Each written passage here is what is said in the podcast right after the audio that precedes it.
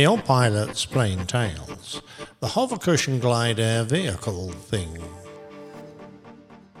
The plural of hovercraft is hovercraft, but not all hovercraft are called hovercraft, it being a name coined by Sir Christopher Sidney Cockerell and became the trademark of Saunders Roe Corporation, the maker of the first practical commercial air cushion vehicle, or ACV.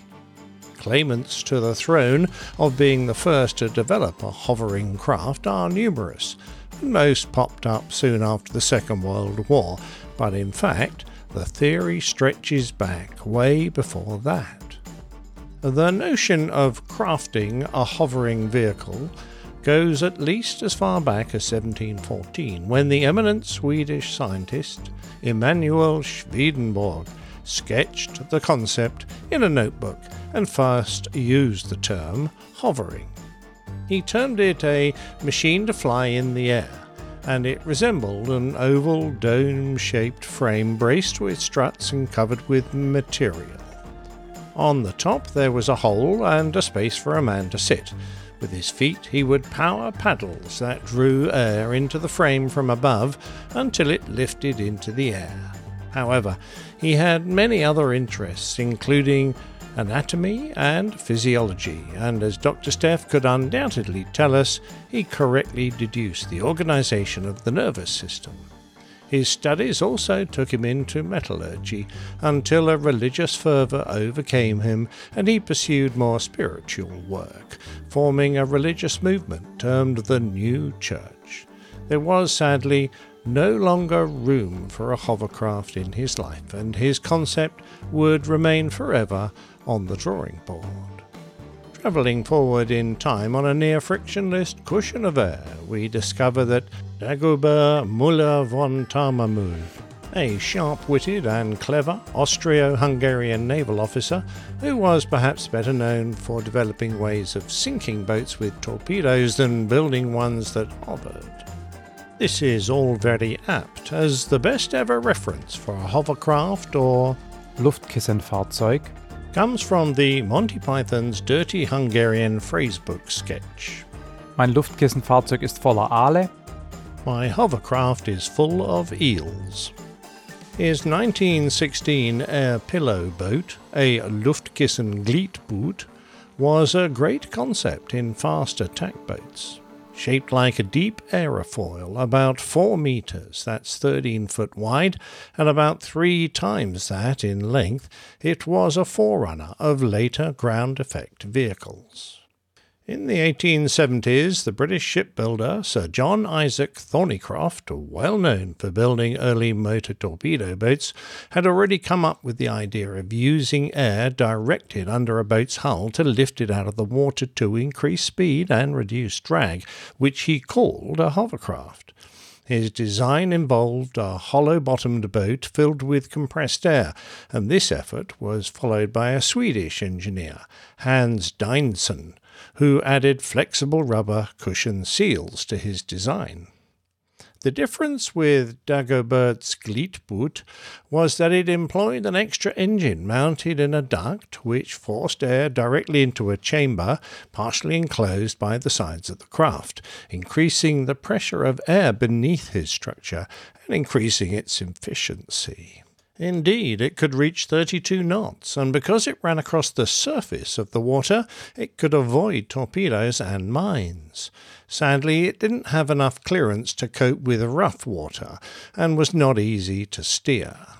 These fast boats were all more properly described as ground effect vehicles and were incapable of hovering while stationary or travelling over land. As such, they can only be considered a distant cousin of the true hovercraft. So, what constitutes a proper hovercraft? For most people, it's a vehicle that is lifted on a cushion of air and is capable of travelling over land, water, mud, ice, tarmac, sand, and many other flattish surfaces, but isn't designed to fly over cliffs, climb trees, or come to that scale mountains. It classically employs a blower of some kind to direct a large volume of air below the hull such that the pressure there exceeds that of the ambient air. This causes the hull to float above the running surface. The region of trapped air that the cushion glide vehicle thing floats on is called the plenum chamber, derived from the Latin plenus, meaning filled or full, and was coined in the 17th century as an opposite to vacuum, so that all things were either plenum or vacuum. The plenum chamber is covered on top by the hull and on the sides by a skirt, and the increased pressure created by the blower presses on all sides equally. This includes the ground under the machine. When the pressure exceeds the weight of the air vehicle thing, it pushes the ground away and rises up. In this floating state, the hover cushion glide air vehicle thing is held completely out of the water or above the ground, ice, mud, tarmac, sand, or whatever, and is supported solely by the pressure of air within the plenum chamber. There are quite a few who can take some credit for inventing this odd state of affairs. We must first acknowledge Konstantin Tsiolkovitch, the man who did the maths in around 1926. He went on to less important work, such as a way to calculate the minimum horizontal speed to achieve orbit around the Earth using multi staged rockets. And his books on rocketry would be much studied by Wernher von Braun, but his work on the hovercraft was obviously his crowning achievement and the pinnacle of his career. Around 1930, Andrew Kucher of the Ford Motor Company Vice President for Engineering and Research, apparently conceived the idea of a hover car, but it wouldn't actually make an appearance for some 20 years, and then only as an advert in Boy's Life magazine. The Mach 1 and its smaller scooter variant, the Lever Scooter, would eventually be mocked up as concept vehicles, but were perhaps limited in real life applications, as they only rose to a quarter of an inch in the air, a few millimetres, and would be defeated by obstacles higher than that. In 1937, a team of Soviet engineers, led by Vladimir Israelovich Levkov, designed the L 1 hovering tank. Weighing a mere eight and a half tons, this weapon of war was armoured with 13 mil steel plates and carried a 303 machine gun. It was going to wreak havoc at 73 miles an hour up and down swampy, sandy, and waterbound areas where other vehicles couldn't travel. It made it to a quarter scale model, but no further. In the same year as the Земноводный подлетающий танк. Known in the West as the amphibious flying tank was developed and discarded, the Finnish aero engineer Toivo J. Kaario was developing a prototype Pintaliittäjä. surface soarer. The Finnish device included a lift engine blowing air into a flexible envelope, but it was soon finished when funding dried up. The next on the list was the Glide Mobile, the American engineer Charles Fletcher's idea. His air cushion vehicle looked remarkably similar to modern racing hovercraft, and Fletcher was no slouch in the inventing game.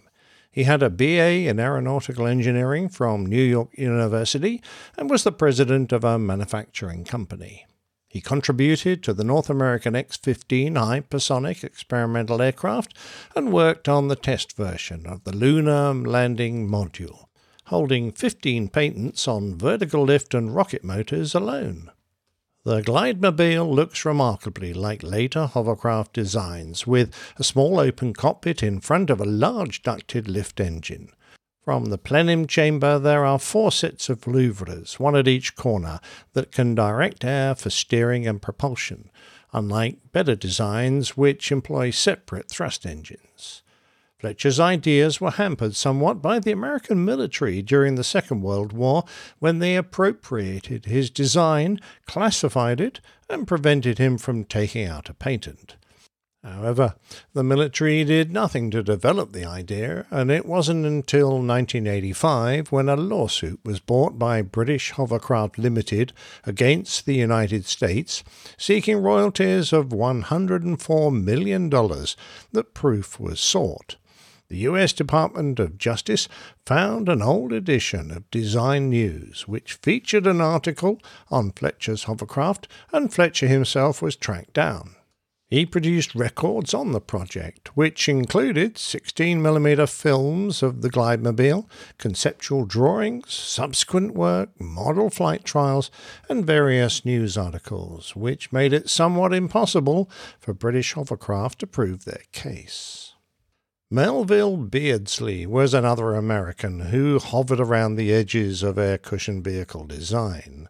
An ex Army Air Corps pilot, he worked on a Navy hydrofoil project in California in the 50s, and his work led him to autonomously develop a practical hovercraft utilizing a skirt and a form of peripheral airflow which is essential for efficient hovering. A patent dispute developed in the 60s between Beardsley and a British inventor, and Beardsley's patent rights were purchased from him. Despite this, he continued to develop ACVs, including one called Little Skimmer, and he later worked with the Naval Ship Research and Development Center on the large ACVs that would be used by the US military. Despite all these earlier efforts, though, the first man who had the drive, the engineering skill, and the determination to make a truly successful go at developing the hovercraft into a practical and successful prospect was Sir Christopher Sidney Cockerell. Like the other inventors, engineers, scientists, and mathematicians mentioned, Sir Christopher was no one trick pony. He had been well educated, matriculating at Peterhouse and reading mechanical engineering at Cambridge, returning later to study radio and electronics. He worked at the Radio Research Company and then for Marconi, leading a research team at the famous Writtle Hut, the home of experimental radio transmissions to aircraft in 1919 and trial broadcasts to the British public in 1922. He worked on many systems, including radar, radio location technology, and the first equipment used by the BBC in Alexandra Palace. After leaving Marconi, he bought a small boat and caravan hire company called a Ripple Craft, and like those who went before, began to experiment in ways of making his boats go faster and more efficiently by partly raising them out of the water. His breakthrough came when, independent of other inventors, he designed a craft that could rise completely out of the water. He moved away from the idea of creating a large plenum chamber under the craft to channeling a narrow jet of air around the perimeter of the hull, creating what he called a momentum curtain. This wall of fast moving air would limit the amount of pressure that could leak out, maintaining a cushion of air that could support the craft with a much smaller engine. His initial modest experiments were made using a couple of tin cans and a vacuum cleaner, but the results encouraged him to move forwards. It took him several years and so much money that he was forced to sell personal possessions to fund his research, but by 1955 he had a working model built and had filed for his first hovercraft patent, number GB854211. The patent included such phrases as a vehicle which comprises means for causing a fluid to issue from the lower part of the vehicle so as to result in the formation of a pressurized cushion or cushions by which the vehicle is wholly or partly supported. Like Fletcher's Glidemobile, the British military put Cockerell's hovercraft on the secret list, but he later joked that the Navy said it was a plane, not a boat. The Air Force said it was a boat, not a plane. The Army was plain not interested. Now declassified, Sir Christopher convinced the National Research Development Council to fund the hovercraft's development, and they placed a contract with Saunders Roe, the flying boat and marine craft manufacturer, to construct the Saunders Roe Nautical One, SRN 1, the world's first practical hovercraft. It first took to the air, albeit not very high, in June 1959, and the very next month it made its famed and successful crossing of the English Channel, proving its effectiveness as a high speed transport option for both land and sea. The Duke of Edinburgh visited the company and persuaded the chief test pilot to let him take the controls. He flew it so fast that the machine's bow was dished a little by the pressure of water, damage that was never repaired and was from then on affectionately referred to as the Royal Dent. At a cruising height of around 9 inches, that's 23 centimetres, later versions would benefit from a double walled extension of the sides a four foot high rubberized skirt, and subsequent development of slots known as fingers, equipped with individual extensions that could accommodate obstacles without deforming. Even before the modifications, the hovercraft could traverse obstacles four feet, that's over a metre high, as high as the level of the deck. With these improvements, military forces of many countries took an interest, as did search and rescue organizations and commercial operations. The very first model, the SRN 1, proved capable of carrying two crew and a complement of 12 Marines, but later versions had a much improved performance. The company Hover Travel ordered first a 38, then 98, and finally a 130 seat hovercraft. As of 2004, they had moved over 20 million passengers in comfort and safety. Hover Lloyd ran a car carrying version that took 30 cars and 254 passengers between Dover in England and Calais and Boulogne in France. Later versions could carry nearly double these numbers, and in a speedy hovercraft, the crossing to France took a mere 30 minutes. The early success of the hovercraft was blunted by increased fuel prices and competition from fast catamarans and more economical ferries. The building of the cross channel tunnel added additional competition. Despite this, the hovercraft has been put to many other, often niche, uses. Providing transport over difficult terrain is a speciality of the hovercraft, and they are often used as rescue boats. They can be encountered as far afield as Madagascar and Alaska, and many places in between. In the military, their abilities provide the unique function of being able to carry troops and tanks from the sea, a river, or marsh up onto dry land and beyond. As such, they've been employed by the British Marines, the US Navy, the Finns, the Iranians, Japanese, Chinese, and in great numbers by Soviet forces.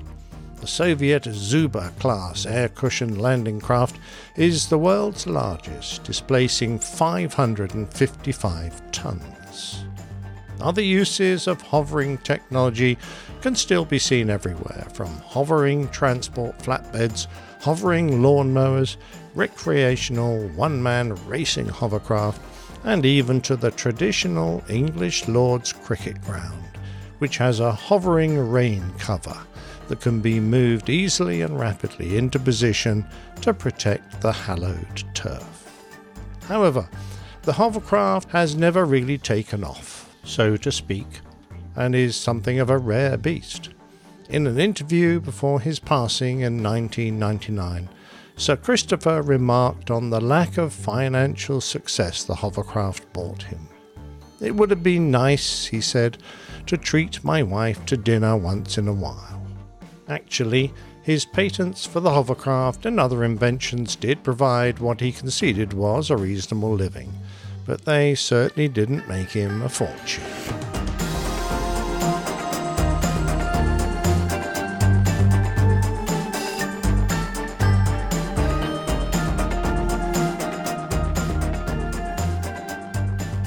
Plane Tales is a featured segment of the Airline Pilot Guy show.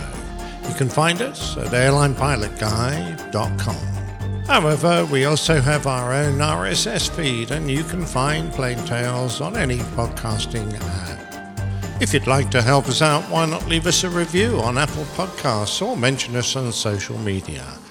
We'd be very grateful.